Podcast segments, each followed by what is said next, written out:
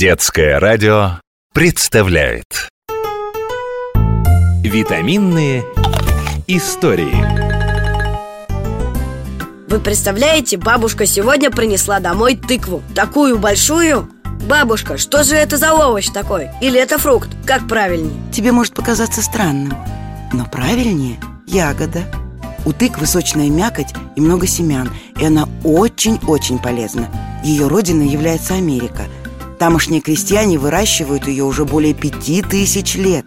А я как увидел тыкву, так сразу вспомнил сказку о Золушке Там фея превратила тыкву в прекрасную карету Ну, это в сказке. А в жизни люди из тыквы делали посуду.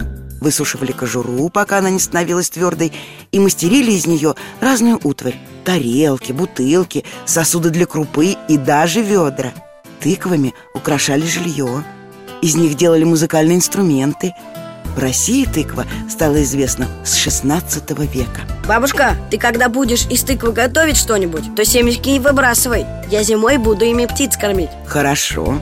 Кстати, твой дедушка умеет очень хорошо делать кормушки для птиц.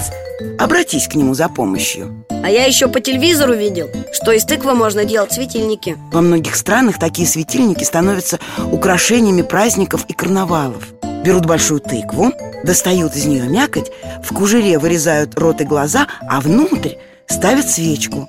На темной улице такие светильники смотрятся немного устрашающе.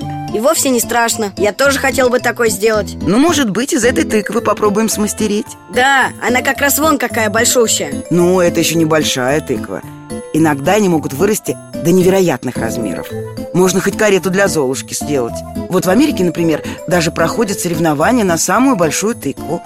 В прошлом году победительница весила 760 килограммов.